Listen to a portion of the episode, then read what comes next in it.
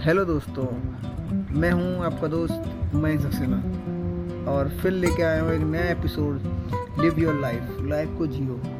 Life को अच्छे अच्छे से जीने का सबसे अच्छा तरीका है लाइफ से कभी परेशान ना हो। सोचो जो हो रहा है, उसमें ज़रूर कुछ ना कुछ अच्छा ही होगा। भले में उस वक्त ये लगे कि ये शायद ये नहीं होना चाहिए था बट फिर भी आपको पॉजिटिव रहने की ज़रूरत है। तभी आप अच्छे से लाइफ जी पाओगे। आपकी लाइफ को कैसे जीना है, ये आप पे ही डिपेंड करता है। आप उसको अच्छे से जियो या बुरे से, सब आपके ऊपर है। तो क्यों ना उसको अच्छे से जिए जाए? आपको क्या लगता है कि लाइफ में पैसा ही होना सब कुछ है या कुछ और? अगर आपको लगता है कि ऐसा है कि पैसा ही लाइफ में होना आप अच्छा मानते हो कि लाइफ अगर पैसा है तो वो अच्छी लाइफ होगी तो पैसे से कभी दूसरी ज़िंदगी आपको मिल सकती है, क्या? नहीं मिल सकती। जब दूसरी ज़िंदगी नहीं मिल सकती तो वो हम जो जो ज़िंदगी मिली है, उसको हम खाली पैसे के लिए ही क्यों सबसे बड़ा कर दें? लाइफ को बड़ा बनाओ तो आपको सारी चीज़ें अच्छी होंगी। आप सोचो कि लाइफ आपको एक बार मिली है और उसको अच्छे से जीना है। पैसा आता जाता, सब चीज़ आती जाती है, लेकिन लाइफ एक बार जाती है, दोबारा नहीं आती तो उसको आप अच्छे से जिए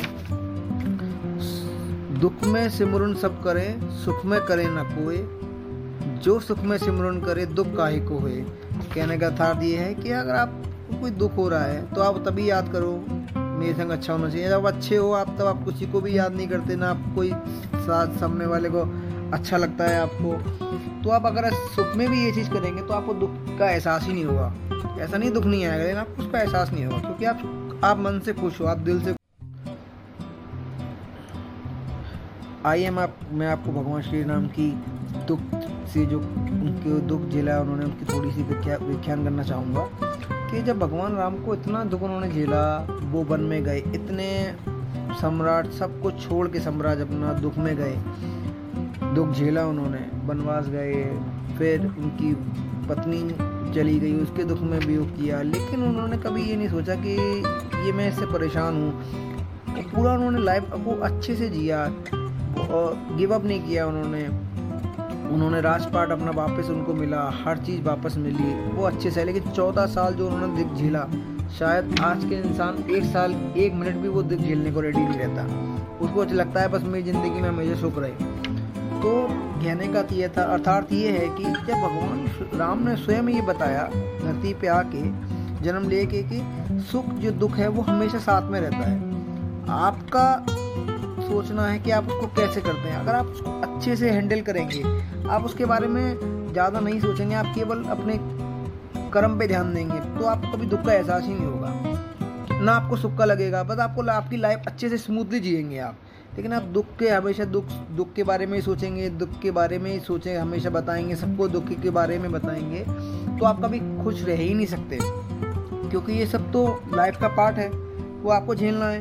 भगवान राम ने भी झेला, उन्होंने भी इसलिए बताने के बताया कि लोगों को उसके बारे में अभी रोके दुख से टूटना नहीं है। जब उन्होंने चौदह साल इतनी तपस्या करके दुख झेला है तो आप लोग तो एक दिन, दो दिन, तीन दिन, दो साल, एक साल क्यों नहीं झेल सकते हो? और मेरे हिसाब से तो आपको झेलने वाली शब्द टॉपिक भी नहीं होना चाहिए। आपको दुख के साथ ही बनाइए। आप उसको आराम से इन्जॉय कीजिए। आप अपने सुख को इन्जॉय कीजिए। अपने आप दुख आपको साथ में रहेगा, कोई फ़र्क नहीं पड़ेगा आपको।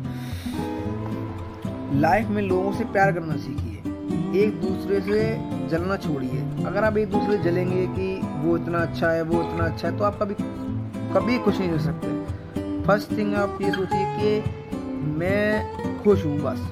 सामने वाला कितना, कैसा है, क्या नहीं है, वो उससे अगर आप उसको लाइफ से अपना कंपेयर करेंगे तो आप कभी खुश नहीं रह सकते, क्योंकि सबके अपने अपने कर्म होते हैं, सबकी अपनी अपनी लाइफ होती है। और सब सबके जो भी जो भी इंसान अपने भोगता है इस पृथ्वी पे तो वो सब उसका कर्मा है।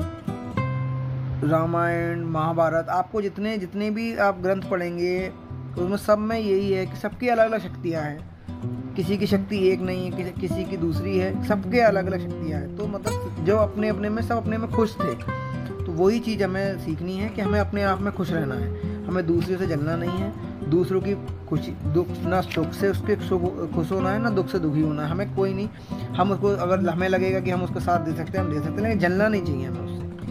नेवर एक्सपेक्ट आपको कभी भी उसके साथ कंपेयर नहीं करना चाहिए आपको। इसलिए आपको लाइफ को जीना चाहिए, उससे परेशान नहीं होना चाहिए।